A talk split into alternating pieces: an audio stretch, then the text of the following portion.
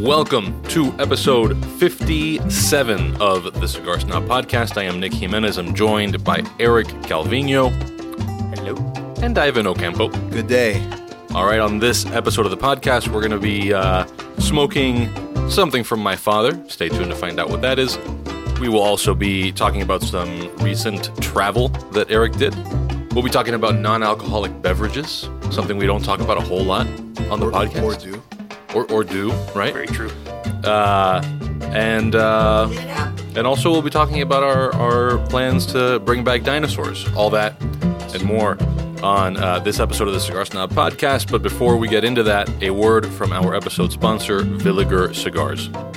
Villiger Cigars, celebrating 130 years in tobacco, unveils its first ever full bodied premium handmade cigar in the Villiger La Vencedora. The Villiger La Vencedora is the follow up cigar to the highly acclaimed Villiger La Flor de Ynclan and Villiger Sandoro Colorado.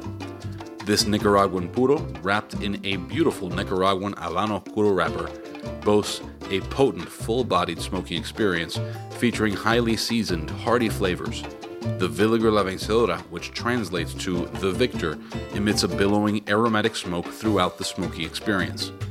The Villiger La Vencedora, a palate pleasing, full bodied, yet elegant cigar that will satisfy the cigar connoisseur as well as the casual smoker. This episode's featured cigar is the My Father 10th Anniversary Limited Edition 2018. Uh, I, I don't know whether I said all those things in the right order. I think that I've seen them kind of mixed up. I'm pretty sure it's My Father Limited Edition 10th Anniversary I think now 2018. you got it right. Yeah. Um, so, country of origin. This is from Nicaragua, from uh, my father's Esteli factory. It's got an Ecuadorian Habano wrapper and binder and filler from Nicaragua. As I believe all their anniversary stuff does, this features uh, pelo, de oro in the uh, in the blend. So uh, this particular cigar is a six and a half by fifty-two. Uh, I didn't find uh, like a, an MSRP from my father. I, th- I think it's like twenty to twenty-five bucks in that wheelhouse. Did uh, I don't, but I'm not sure. You know, I don't know. It was, uh, you know, it was gifted um, on my last visit there. Uh, Yeah. Last week, But I, or I I- say week before last. yeah, but I, I think it's in that range. Either way, I mean, this is a special product. You figure Yeah. a You're gonna pay for it. yeah a my father limited edition. Um, it's Why do you say my father like that? because I every time I think of the my father name, I remember uh, Jaime Yeah. explaining to me that I figured uh, that's where you, yeah you you got that. that my father Connecticut was my father con Connecticut. Yeah. and you can see that video. It's on YouTube. Yeah. Right. Yeah, so that was uh, that's my favorite blend explanation to date is Jaime. My father Connecticut, my father con Connecticut. Yeah. yeah, yeah. Um, so yeah, right out of the gate, uh, for me, this is uh, I don't want to say super spicy, but that, that is the thing that that comes up like right up front, right? It's it's it's definitely uh, a spice that's uh, right out of the gate there. Um, Yeah, I, I agree, but it uh, on the positive side, it does balance off with a ton of creaminess, uh, at least for me. yeah. Oh, and I wasn't even saying it as a negative, but Yeah, yeah, yeah. And, but I mean, in, in terms of uh, the very positives about this cigar, I think are the balance of yeah, you're gonna get some spice, you're gonna get some pepper, but then it's gonna be balanced out by some crazy amount of uh, creaminess and and sweetness. So uh, not sweet like candy, sweet more like uh, almost like a tan leather sweetness. I know that that sounds weird, but I, I'll I'll make a pairing recommendation because I'm doing it now. Uh, before you smoke this cigar, eat a Biscoff airplane cookie. ooh, Pretty good. One of those Delta slash Biscoff airplane cookies. yeah, yeah, we have Awesome. those. Uh, Yeah. Where'd you find it? Was it in your backpack? No, it was under the microwave over here. Oh, Yeah. nice. Yeah, we have we I'm have a a huge we fan. keep a stockpile of Biscoffs. Or as, You know, now that we're Yeah, on the calls them Biscoff biscottis. topic, uh, uh, th- has anyone else ever noticed how the Biscoff that you buy at the supermarket doesn't taste exactly the same as the Biscoff you get on a flight? Mm. I mean, I, I mean, I just, I just came off of four consecutive American Airlines flights where I was given nothing but Biscoff. so, Well, Uh, is that the same uh, difference when you buy a hot dog at a baseball game? They always taste better than the ones that you eat they on the street. they may be, but they're also bigger I I just I think they're made in a different plant. I think that the ones that you get on the airplane are maybe they come from Belgium, and then these that you buy at the supermarket are maybe made like in North Carolina. And you're hungry as shit, and you don't want to pull out your credit card to buy one of those snack packs. Yeah. You're thinking how much too. better this free Biscoff is than a $12 ham sandwich. Yeah, yeah, I guess so. Could be. Could, Yeah. may- Could maybe. be. Okay. Shout out. um, Ivan, But thoughts anyway, on back the to cigar? the cigar though. Yeah, Yeah, so Ivan, you've you've been at it longer than the rest of us because you you I decided jumped to, the gun. I jumped the gun. I Yeah. love my uh, my father products, uh, and I did get a lot of red pepper uh, when I first lit it up. But like all my father products, it's very complex, and you're right, it does balance out. Um, yeah, I'd be interested to see how By it way, the progresses. smoke- The smoke is like thick, heavy Yeah. smoke. Yeah. Uh, I love it. Also, the the wrapper is a is a, a beautiful wrapper, but also the the packaging. I, I don't generally you know make a thing of commenting on packaging in these things, but Yeah. I think my father is one of those companies. For me, it's like them and Fuente are the two companies that do like really this gaudy has bad, but like really Ornate. like opulent, Yeah. ornate Yeah. looking things well without it feeling corny and cheap. And it feels very much like their own. It's not like they're Yeah, They don't look like everything anyone. else? Yeah, yeah. Did you notice the footband? It has a uh, 2018 uh, and the My Father insignia Yeah. printed on it. Are, are footbands usually printed on? rarely, right? Rarely, right? Yeah. Because I looked at it and I was like, well, I've never noticed any of these printed. So this one was. No, Again, you're just right. I adding mean, to the normally overall. it's just like a, a, Yeah, a little red silk Sure. footband, and that's it. Yeah. Yeah. What you're talking about is a, a silk, right? Right. This is a Yeah, sometimes silk like a foot- paper footband will be printed. of course. but yeah, Right. But what he's talking about is silk footbands that are normally not printed on. So yeah, Yeah. So anyway, uh, we will come back to this cigar a little later. Uh, before we get into do, a you- word, do you remember? Sorry to interrupt you. Yeah. Do you remember the? I think it was a Directv commercial that was the German, uh, the Russian. Russian. guy with the I knew you were going. opulence. yeah, I has it. I has Yeah. it. like that that uh printed on that gold printed footband makes me think of opulence i has it Yeah. Well, m- my father has an opulencia. they do have a brand oh, called La Opulencia. right. Yeah, so i guess that's where they, that came they, from had, they has it. I would I would love to see a my father ad for La Opulencia that just says we has it. We has it. Yeah. there would be like six of us that would get it but that'd be fine Yeah, yeah. People would remember that. People would remember. Um, so in past episodes, we have uh, given you guys little updates on the Cigar Snob Lechon Challenge, first annual. Uh, that's coming up in November. You can get more information at lechonchallenge.com. That's L E C H O N challenge.com. Quick Cliffs Notes recap, and then Eric, I'll, I'll ask you for uh, for updates on, on what details are new. But we're going to have five cigar makers competing in a whole hog cook off uh, for charity. That'll be at the Intercontinental in downtown Miami. Uh, how many tickets are being made available? 300 tickets So 300 tickets. There will be, they're about half gone yeah, I mean, it's based, I mean, all you really need to know is that there will be pork, booze, and cigars. Like, if that's not, and and a lot of each and a lot of each. So if that's not something you're into, get out of here. Stop listening to her. You're not our kind of listener anyway. Uh, but we've got uh, Arturo Fuente, Oliva, Villiger, Espinosa, and AJ Fernandez will be cooking pig. So uh, Eric, what are some of the new details that we have on on this event that people may want to be aware? well before i get to the the new detail uh yesterday i visited uh, i was with felix mesa who as we know is uh, of el galan cigars and and manages uh fuentes uh, nicaragua factory. And he was trash talking. It was awesome. He was uh he and his brother were talking about how they will be practicing this weekend. So he wanted to know what size pig or what size hog Oh man, uh, was for the competition so that they could practice this weekend. So, by the way, it is a 70 pound hog in case anyone's interested in practicing on their own. But, uh, but yeah, he was, you know, it, it was crazy. He was calling Charlie and they were trash talking. He was like, You don't know what's coming. It was a good time listening to these guys get all jacked up about who's going to win. Uh, who's going to win the, the Lechon challenge. And then while I was not to jump the gun on another topic, but while I was on my travels, people kept asking me about it. Who do you guys think is outside of Miami who everyone thinks is going to win? I mean, it was almost to a man. Everyone that said, "Hey, we're going to that lechon challenge. What are the companies?"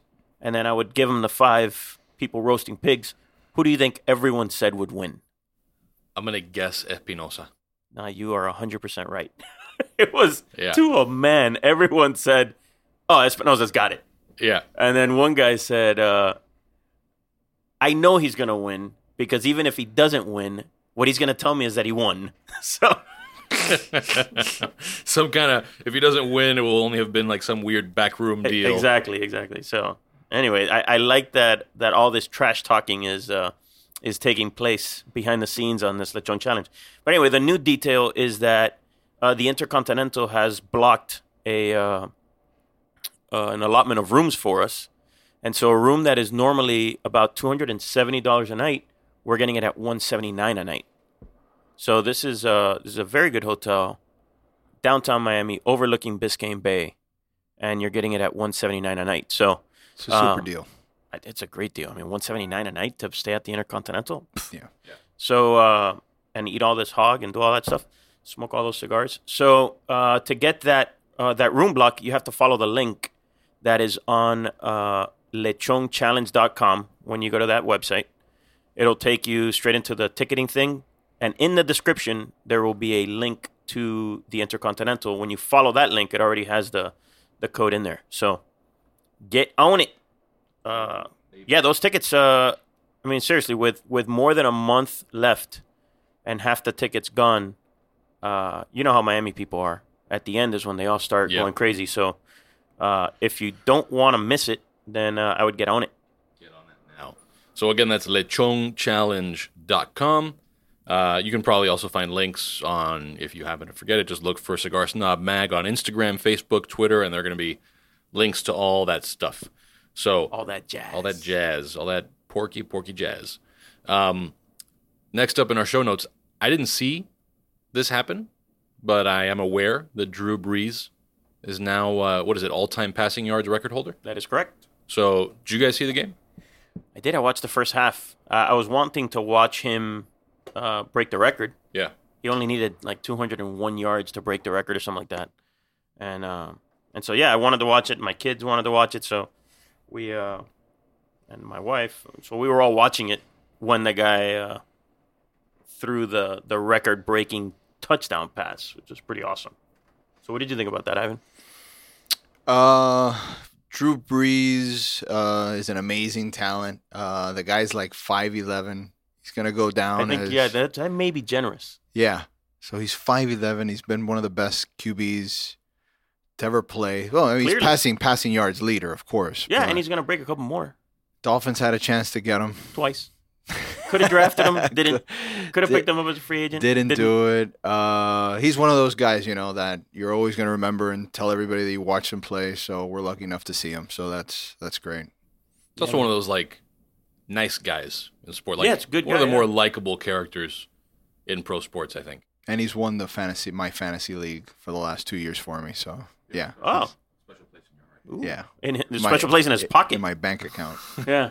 Uh, so did you see the? So I know you didn't watch it, Nick, but did you see the uh, Peyton Manning video? Yes, it was a The picture. response? Was it a picture of him? No, and it- Drew. No, it's What- a no, it's a video of him like he's making like a salad in his house or something Oh. while watching the game. Yeah. and uh, and then so he records this whole this whole bit about like he, he sounds like he's bitter about uh, breaking it there. He's like, uh, you know, I've had that record for the last thousand days, and and they've been the best thousand days of my life, and now you took that from me. And it was really really well done. So uh, check that out. I don't know if you've got the audio for that, but I got to tell you, it's been the greatest a thousand days of my life. And thanks to you, that's over now. And you've ruined that for me. So thank you very much. I have nothing left to look forward to except slicing my tomatoes, making dinner for my family, putting together this wedge salad. This is not in our show notes, but I feel like in terms of news and sports, I may be the only one who actually watched all of this. But a thing that people are talking about is that UFC fight. Uh, at, by the time people are listening to this, it's old news that Khabib won. A bunch of other stuff happened on the card.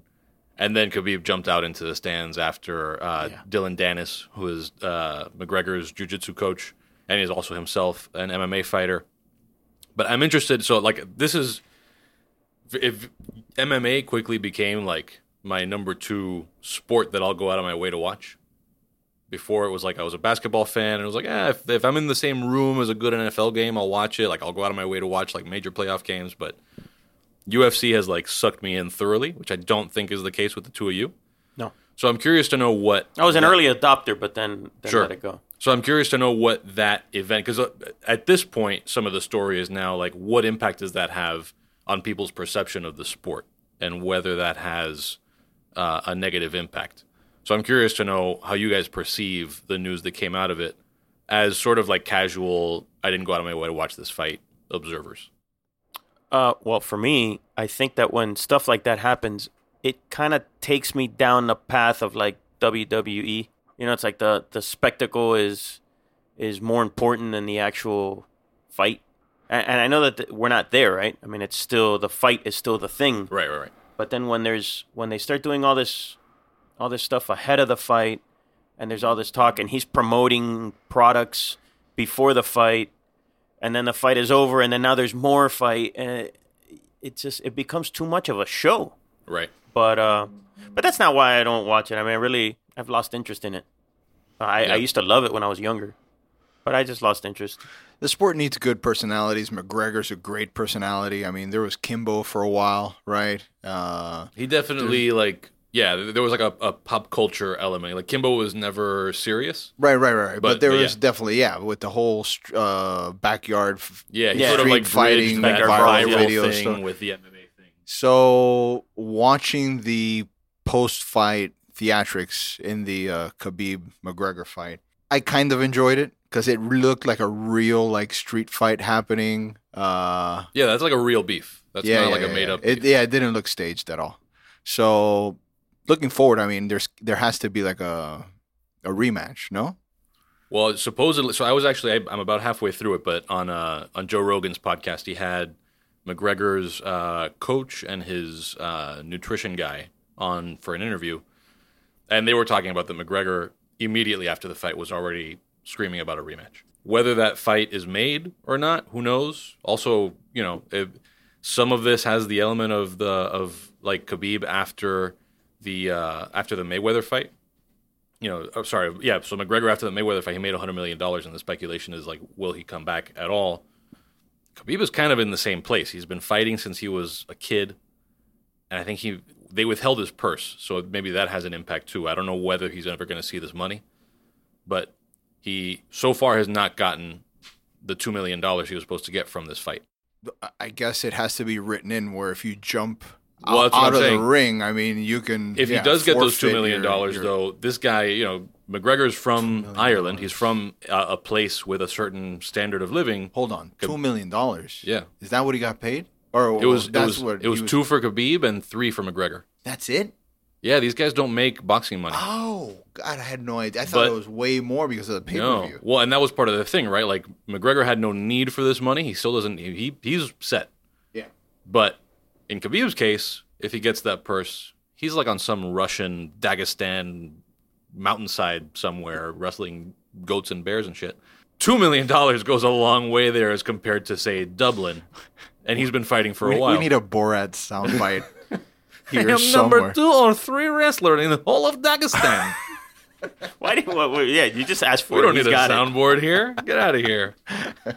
Uh, so anyway, um, I will because this wasn't in the show notes. I don't want to spend more time on it. Uh, but I will say, if you haven't, if you didn't watch that fight, I would go back. And one overlooked fight was Derrick Lewis's win over Volkov, and we we all saw this clip, but. By far, the best thing that happened the whole night was Derrick Lewis taking off his shorts at the end of his fight. Joe Rogan asking him why he'd taken them off, and him telling him, I'm here with the winner, Derrick Lewis. Derrick, why'd you take your pants off? My balls was hot. I understand. So Good reason. That's pretty great. That's the best post-fight interview line. Soundbite, best Yeah. soundbite awesome. ever. Awesome. My awesome. balls was hot. So uh, before we move on to other things that make our balls hot, Uh, a word of, I don't know how that's the case, but I liked the sound of it. Uh, a word from our sponsor for this episode, El Galan Cigars. El Galan Cigars, we were just talking about Felix Mesa. Uh, aside from being headed by one of the apparently cockiest pig roasters in the game, uh, has announced a new brand called Vegas del Purial. Uh, the upcoming release of Vegas del Purial uh, was announced not too long ago. I believe that it ships in October. It- It's it's out. It's Yeah. been shipped. Okay, cool. Yeah. So, and, uh, So that's out got a there. 92 in the rating in this issue. This is a new addition to the company's portfolio, which already includes brands you know like the uh, El Core El Galan line, along with Doña Nieves, and extensions of both of those brands. Vegas del Purial is an homage to El Galan founder Felix Mesa's paternal grandparents, Felipe and Caridad Mesa, who grew tobacco in the Cuban province of Las Villas, as well, uh, and is also an homage to their farm. So the cigar is made at El Galan's Esteli factory and features an Ecuadorian Sumatra wrapper, Nicaraguan fillers, and a new hybrid tobacco called FFMC96 for the binder. It'll be available in four Vitolas, a 5x54, sorry, a 5x50 Robusto, 5.5 by 52 Belicoso, a 7 by 38 Lancero, and a 6 and 3 quarters by 52 Super Toro. The cigars will range in price from $8.90 to $10.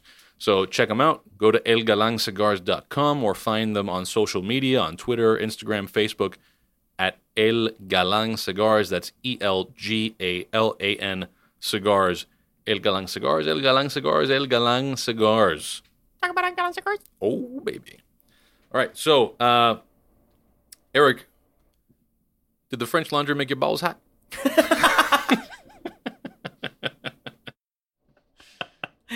That is uh, that is a hell of a question for such a fine evening. uh, no, it was it was pretty awesome. Well, So- but that's a, that was a uh, it was a uh, I enjoyed the segue, but I didn't do much to let people know what we're even talking about. yes. So yeah, let us know uh, what you've been up to, Eric. Where you been? So I was in um, I was in Yountville, uh, out in uh, the Napa Valley, and visited Thomas Keller's The French Laundry. Ah, lovely. Yes, three Michelin star French Laundry. Uh, I was actually invited there by Davidoff uh, and Patron Tequila. Uh, so that was a beautiful evening. So uh, Chef Keller is, you know, I spent time with him, uh, interviewed Oh, him. you're on a that type of name basis Chef, for them. Chef Keller. Yeah, I think everyone there calls him Chef Keller.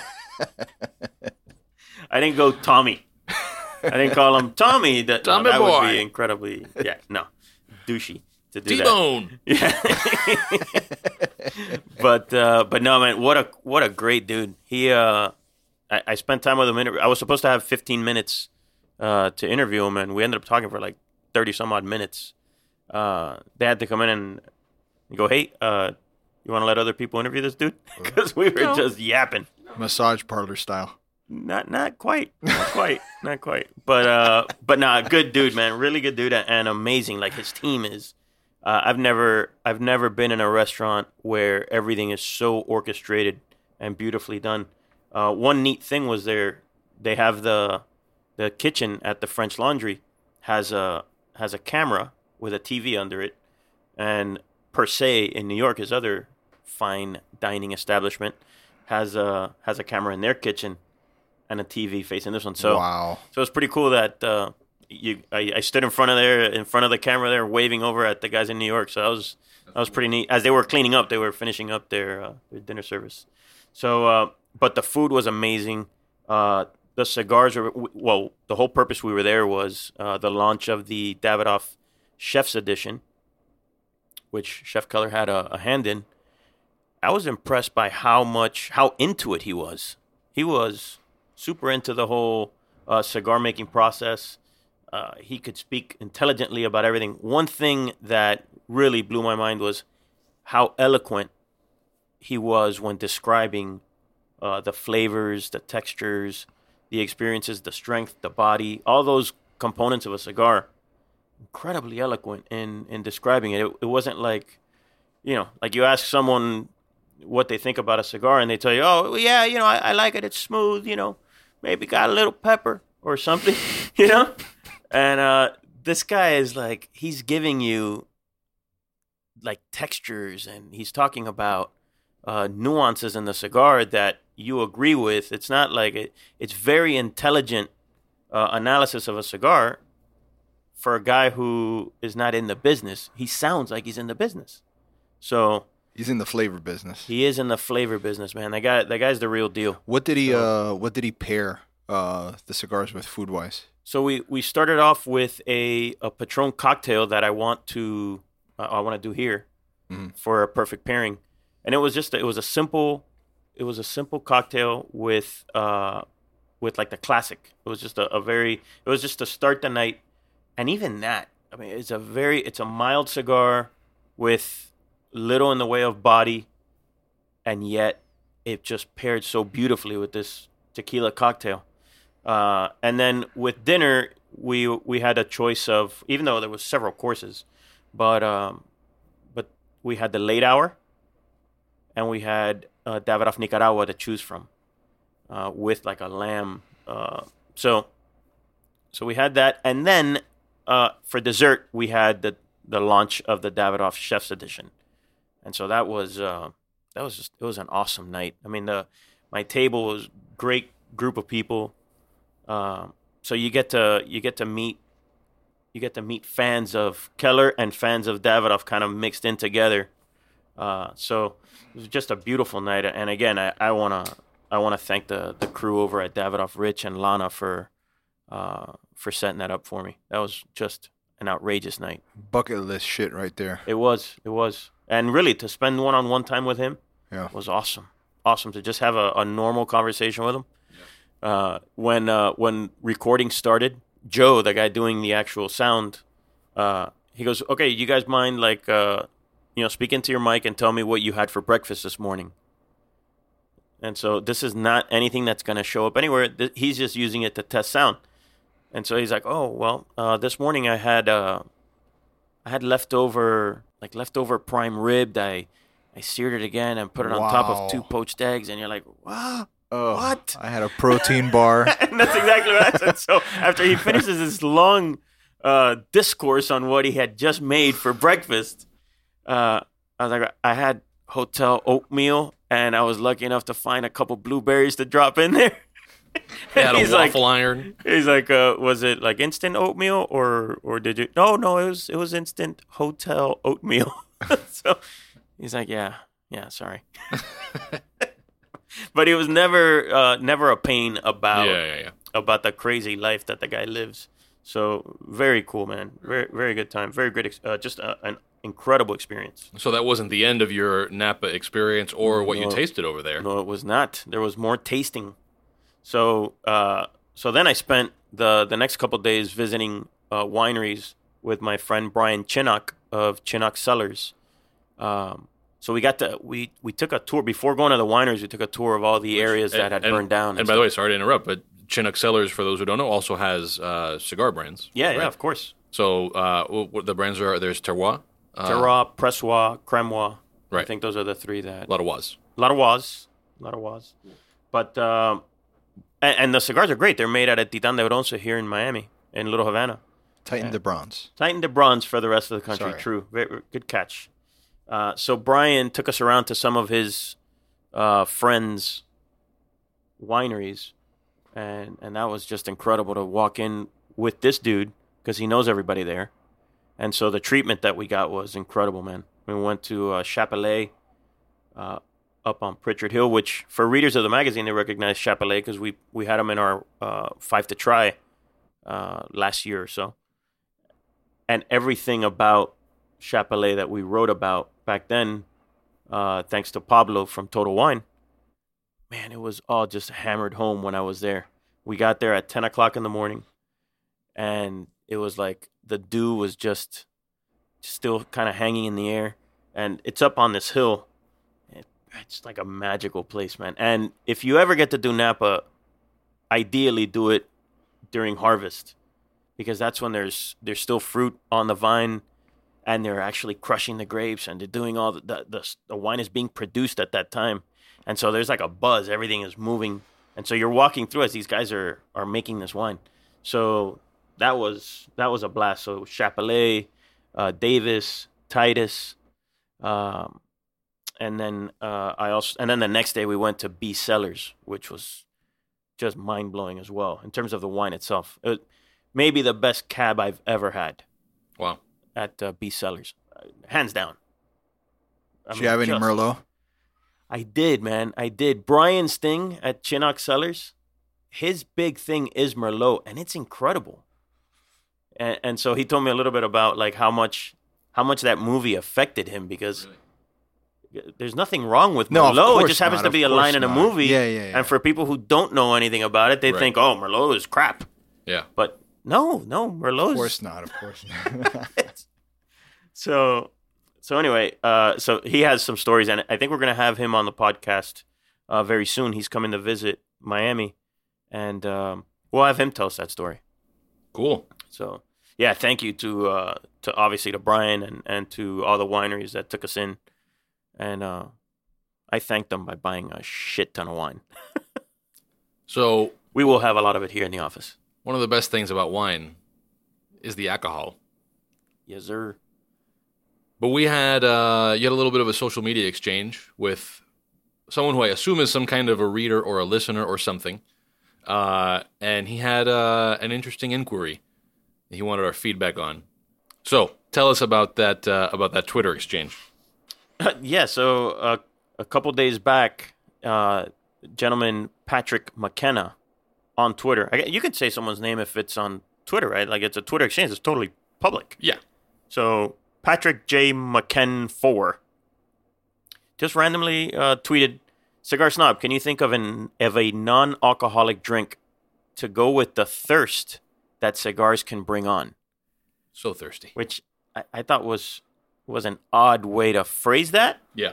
and and an odd question. So so I just replied with thirst question mark, and so and he replied with yes. It's again, and I guess my lack of response. Uh, yeah, okay. Well, let me Yeah. give this guy some more. So he said sometimes smoking cigars makes my mouth dry.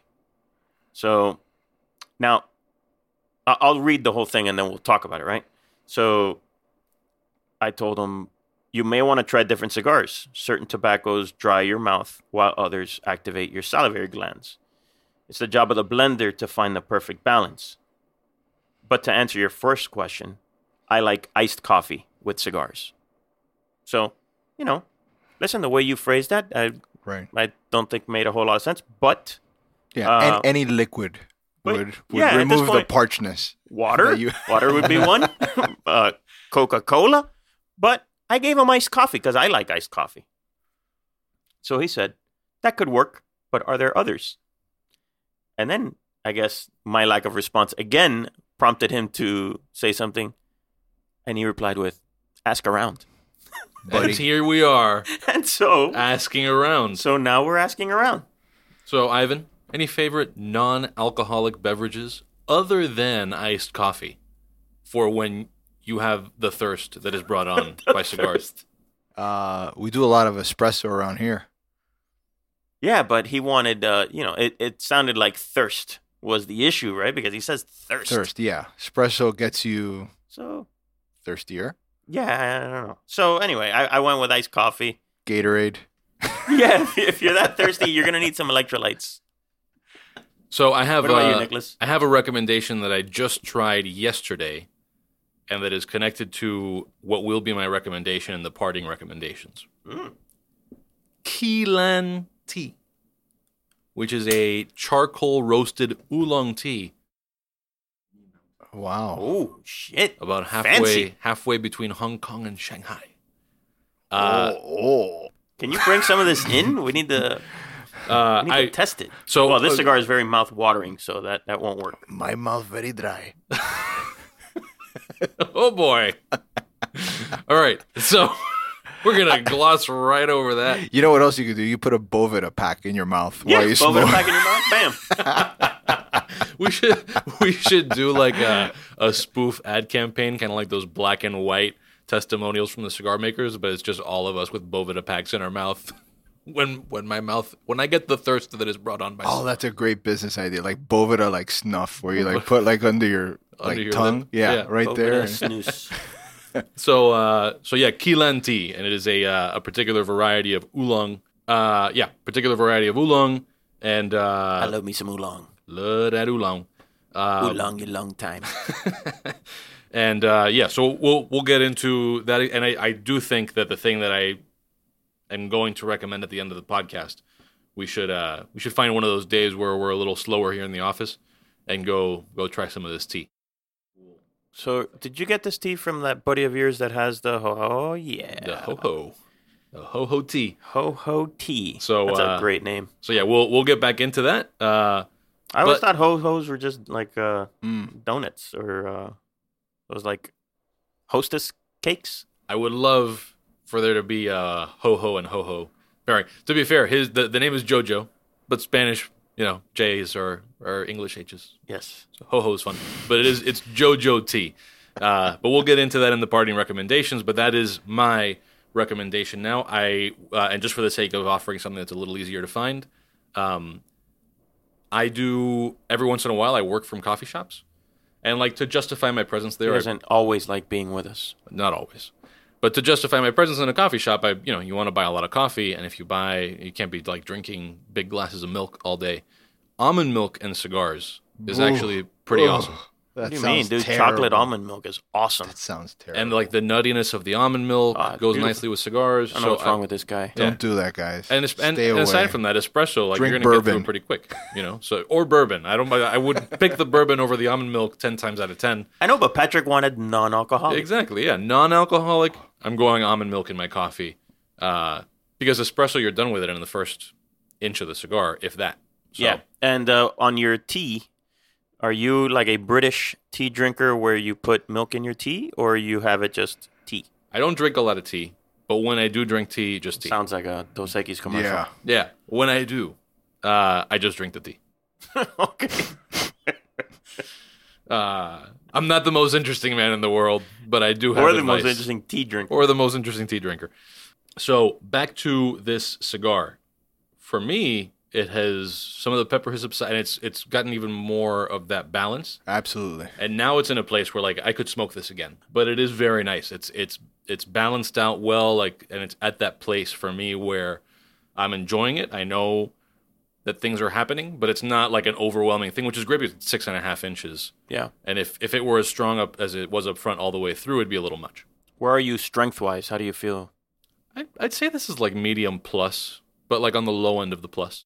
Yeah, I, I think that it's probably a bit deceiving because it's so creamy. Yeah, I think it's stronger than it lets on. I did. I did have I- that Biscoff. You did. You Sitting did. in my That's tummy. very true. Very true. My berry. But, but, uh, but no, I, I can feel it. Uh, not on my palate, not in, not, not when I retrohale it, but I can feel it. To feel. Uh, and I did have a decent lunch, so uh, the fact that I can feel it uh, tells me there's some, there's some real strength there. Yeah, Ivan. the peppers have subsided, and uh, all the wood and uh, like nuts have really come out now. It's balanced out nicely. Cool. So again, this is my father limited edition. Sorry, 10th anniversary. No, hold on, let me just read it Limited off. edition, 10th anniversary. 2018 in Roman. Well, I think you is um. So they re. uh, So we need to look into this. Do they release a limited edition 10th anniversary every year? I- because they've been around more than 10 years. So has my father because they were Ah, Rey de true. los, I think this is my father's 10th anniversary, and they went by Rey de los Habanos, and they had Don Pepin cigars before that. But I think this is the 10th anniversary of the my father brand. I think could be wrong. Sounds sounds about right. Um, so, but I what I don't know is whether there will be a 2019 of this 10th anniversary blend. That I'm not sure about.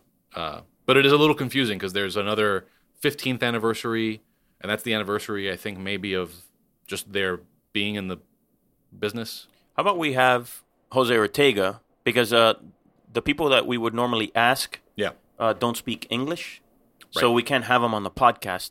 However, Jose Ortega, who's their national sales manager, uh, we can have him on the show, and he speaks perfect English. So there's that. Uh, so yeah, keep, listen, keep, stay tuned for that. Jose Ortega coming soon. By the way, Thomas Keller coming soon too. Yes, Which- we have to listen to it, make sure that the Right. sound quality is uh, is up to snuff. Right. But yeah, there may be uh, a little Chef Keller up in here. All right. So uh, before we get into our word from Villiger Cigars and our parting recommendations, there is some breaking news in the science world. Eric, you brought this to our attention. Uh, we have we're on the brink of a global crisis. Uh, the dinosaurs will be loose any minute now. Tell us what you learned. This is not. Great setup. yeah, way too much. And there you go. Way too much. No, I was listening to the uh, Wall Street Journal's "The Future of Everything" podcast, which is great, by the way, and uh, and they were talking about de-extinction. And so initially, you go de-extinction. What are you talking about, de-extinction? And uh, turns out there is a group of people that want to use CRISPR technology to bring back extinct animals. Like a French fry crisper. It isn't. It is a, a gene uh, manipulation tool, if you will. Oh. So, uh, so they use this, and, and they use it to regrow organs and things of that nature. And it didn't take long for people to want to bring back extinct animals, and uh, that just sounds like a horrible idea to me. And and so they they interviewed on the podcast. They interviewed this guy who is uh, like the world's biggest fanboy for passenger pigeons, which is which is a pigeon that went extinct. That were in massive numbers. There were like billions of them in the world, and then they went extinct. Yeah. And so this guy, Passenger, sorry, passenger pigeon. These are the Yes, ones sir. we ride. Not a mess. not, not a messenger pigeon. not yeah, not a freight pigeon. It was No. a passenger pigeon. so I'm trying to. HOV pigeons.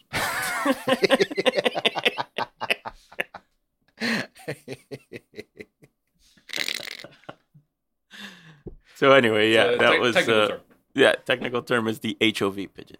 Okay. So, so yeah, these people want to bring back this pigeon uh, and a woolly mammoth. Yeah. And say, okay, and this sounds like a good idea. How can this be a good idea? How long before we have woolly mammoths tilling cigar fields, cigar tobacco fields in Nicaragua? Oh. Jurassic Park Hialeah or Oh, Manawa. baby.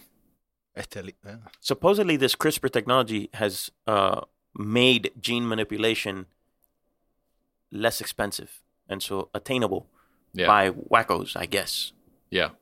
Well, uh, hide your kids, hide your wife, because the dinosaurs are eating everybody out here. Yeah. so what uh, you had a you had a question, Nick. You you wanted to know. What animal would you bring back? And we kind of, mine is woolly mammoth all the way. Yeah. I'm bringing back the woolly.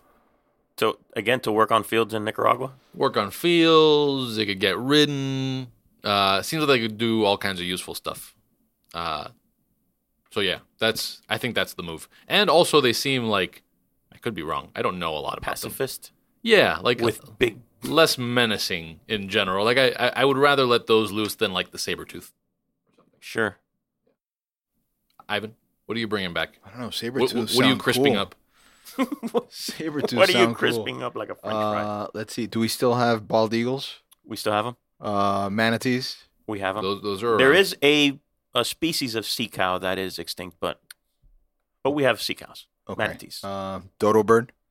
Those the dodo gone. bird is extinct, though. Yep. Let's get those guys back. You want? Get those let's back. bring the dodo back. Yeah. Come know on, dodos. You know what's a really uh, wacky animal that I'd love to see? Uh, again, just eliminating all other risks here. Uh, it's this this shark called the helicoprion. Okay.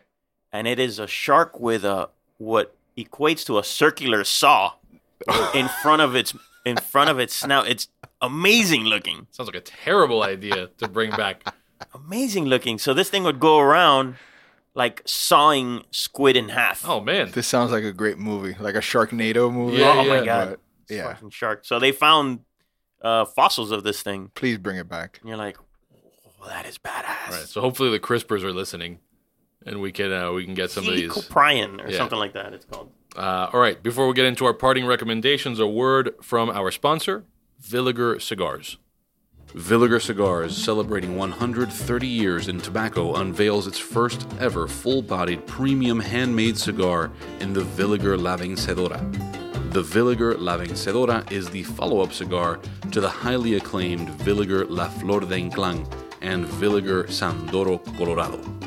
This Nicaraguan puro, wrapped in a beautiful Nicaraguan Habano puro wrapper, boasts a potent, full bodied smoking experience featuring highly seasoned, hearty flavors.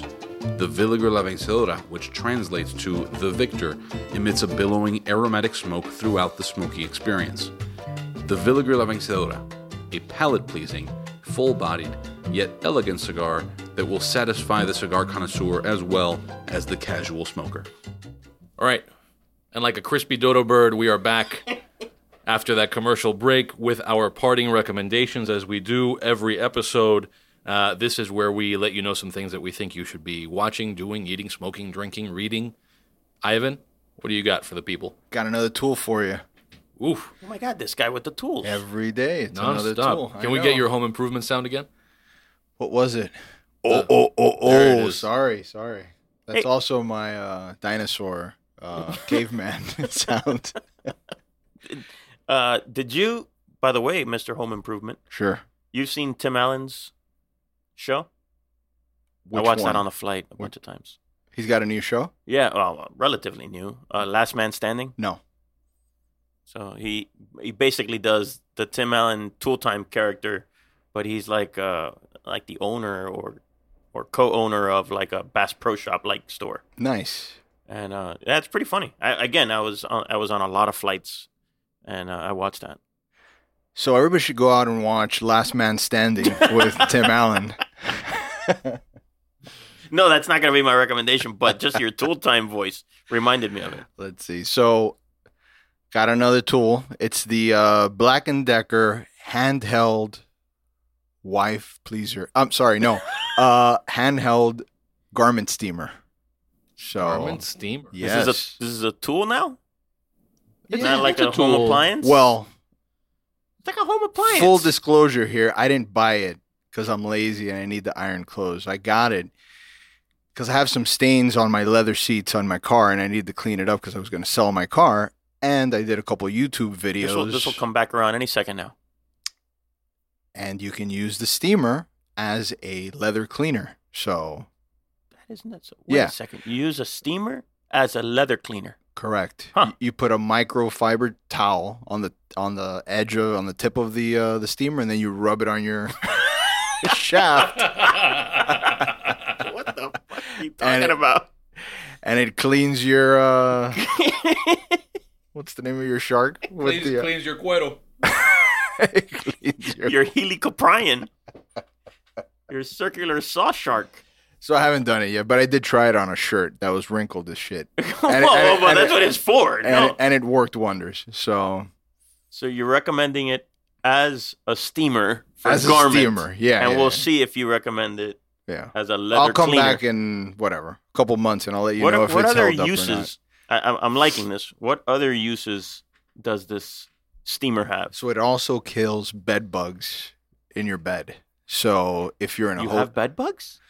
No, I didn't buy it for that. Oh, okay.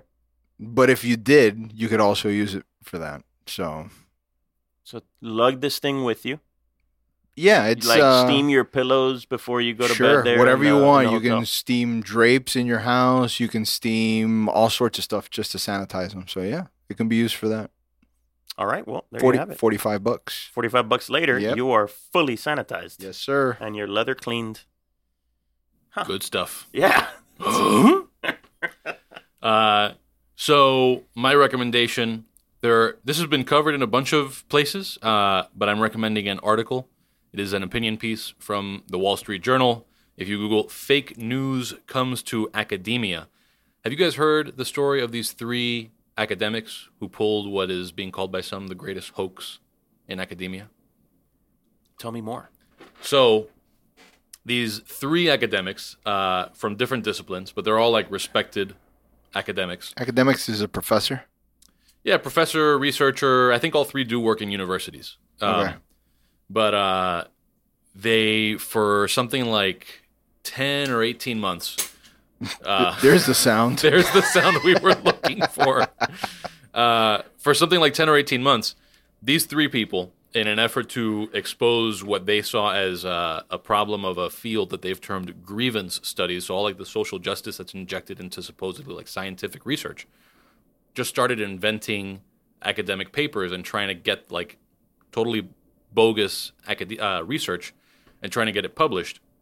So I would recommend reading this fake news comes to academia piece, uh, and it is a super interesting uh, overview. Although this is an opinion piece, but it gives you an overview of what they were doing.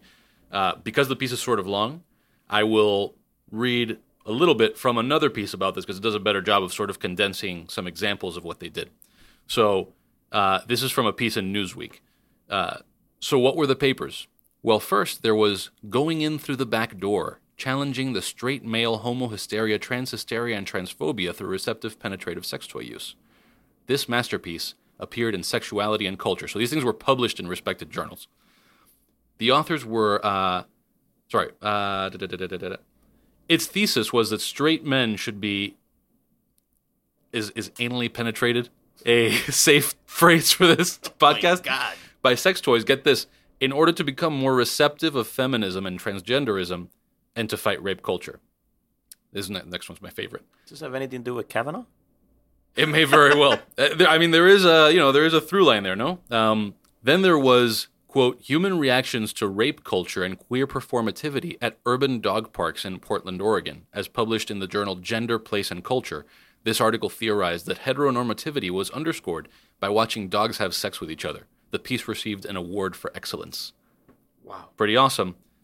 And this is also great. Perhaps more to your taste would be the would be the paper "Who Are They to Judge: Overcoming Anthropometry and a Framework for Fat," published in Fat Studies, in which the authors argued that fat bodybuilding should be pursued. So, this is great, and these three professors supposedly are coming out with a, a documentary that they had somebody produce through this whole process. But they basically like the academic world is like Coming to freaking a out. Netflix near you. Yeah, yeah, yeah. So, uh, but check out that that article. Fake news comes to academia. Uh, it's I think both hilarious and concerning because it's like there's this whole generation of people in universities that are like, you know, these are the, the journals that their professors are editing and peer reviewing, and they're letting this kind of stuff through. Uh, so it's uh, it's a very interesting little phenomenon, and it'll be interesting to see like when you think of like all the things that you see on the news of like, oh, a study says Yeah. these are the sorts of things that get through the screeners and the, the reviewers of the journals that publish those a study says studies. Uh, so anyway, check that out. And also, because I mentioned it earlier, uh, the tea I had tea at Jojo Tea's Tea Room. So Jojo is J O J O. You can find them at uh, sipjojo.com.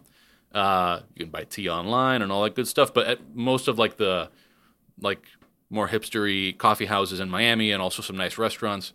Uh, I think Ariete serves JoJo tea. Uh, You can find JoJo products, but uh, if you're in Miami, you can go to their website and set up a uh, a session doing like a tea tasting, and it's super interesting. Um, especially if you're a cigar nerd and you're into that whole like learning about the fermentation and all the aging processes and all that stuff. There's there's a lot of overlap that I would never have guessed uh, there would be. So uh, I was on a plane for a large part of last week, and I watched uh, cr- crisscrossing the country. So I watched a shit ton of movies, and uh, I had this one instance where we were going through some turbulence, uh, and I was watching the Cloverfield Paradox. Have you seen this? No. You ever heard of this? You heard of the Cloverfield? Yeah. So it's like where uh, beasts from like another dimension come into our dimension. Uh-huh. And so this movie, I think, gives you like a, a prequel to that, like how these beasts got here. Okay. But I had no idea. Okay. I had no idea what this whole. I didn't. I didn't watch the first one, so I watched Cloverfield Paradox, thinking it was like a space movie, because most of it takes place in space. And so I'm watching it like a serious movie, and then in the end, these fucking gigantic beasts appear, and uh, it was like, so this is not a recommendation as much as uh, as much as it is a don't be fooled by this Yeah. because it is not a serious movie. Although everything about it, ninety nine percent of it looks serious, and then like I, I don't want to give it away, but this giant No- beast comes out nobody's- of nowhere. You can give it away. Nobody's watching it. I, oh I- my I might God. Watch this. Oh no, this is like right up Nick's alley. But it's such an investment because you're thinking it's serious, and then and then the like the capsule falls from the sky. These people have just saved Earth, and then they're coming back down. The the last two people left in this in this uh, in this ship, they come back down to Earth and only to be eaten by this fucking giant monster. that entire movie was a waste of time. So anyway, don't watch the paradox, the Cloverfield paradox. It is a hellacious waste of time. By the way, the the one thing that was interesting though was going through the turbulence Yeah. as their ship is falling apart and breaking into pieces. Uh, made for that turbulence. I'm I'm listening to it on my Beats headphones and it sounds really good. And uh and then the plane starts shaking and the movie everything's shaking and breaking apart. That was uh, that was the only fun part about the movie. Was feeling like uh, like you were about to die. So uh, normally this is where we would wrap up, but it occurred to me halfway through recording this that we should probably bring up as we are recording this, the Panhandle is getting hit by Hurricane Michael. Yep. Uh, and if the pictures that I've seen, you know, because we've been prepping for this podcast, and so that if the pictures that I've seen are actually from this storm, it's pretty nasty. Uh, and I imagine that at some point soon, whether on social media or in the next episode of the podcast, we'll be dropping some mentions of, I don't know, things that people can do or updates on what that situation is, Yep. because it is looking pretty nasty. Uh, and Man, I'm thinking of uh, of my buddy Marvin uh, Holthauser up in uh, Harbor Cigars in Destin. Yeah. So I hope I hope those guys are good. Yeah, yeah. So, uh, and sp- and what I was going to say, you know, speaking of, of cigar shops in the area, if if the storms that hit Houston or New Orleans or Puerto Rico or any indication, the cigar shops will be among the first businesses to reopen They usually are, yeah. and to serve as sort of a hub for some of the people who are working on relief stuff there, especially, you know, if, I mean, you can imagine if, if you've ever wanted a cigar after a rough day, uh, the the hankering is strong when people are dealing with the aftermath of a hurricane and, and trying to rebuild and all that. So there's always a demand, and the cigar shops become a hub. So uh, if Yeah, right. Like Cigar House in uh, Puerto Rico. Cigar House in Puerto Rico. one of the first businesses to Cigar open up cigar Factory in New Orleans Yep. was after Katrina. Cigar Factory New Orleans was like the hangout for all the National Guard guys and all that. So, uh, so yeah, keep an eye out uh, whether through us or following the Red Cross or whatever it is that you follow. Keep an eye out for for ways to to help in the wake of Hurricane Michael. Uh, with that, if the uh, if the sharks don't get you, the woolly mammoth will. Uh, And the Cloverfield Paradox. and the Cloverfield Paradox beasts will come for you, so you might as well keep listening to the Cigar Snob podcast Yep. while you wait for your death by shark. Impending doom. All right. Till Have next fun with that. Till next time. All right, guys. Later. Take See care. ya.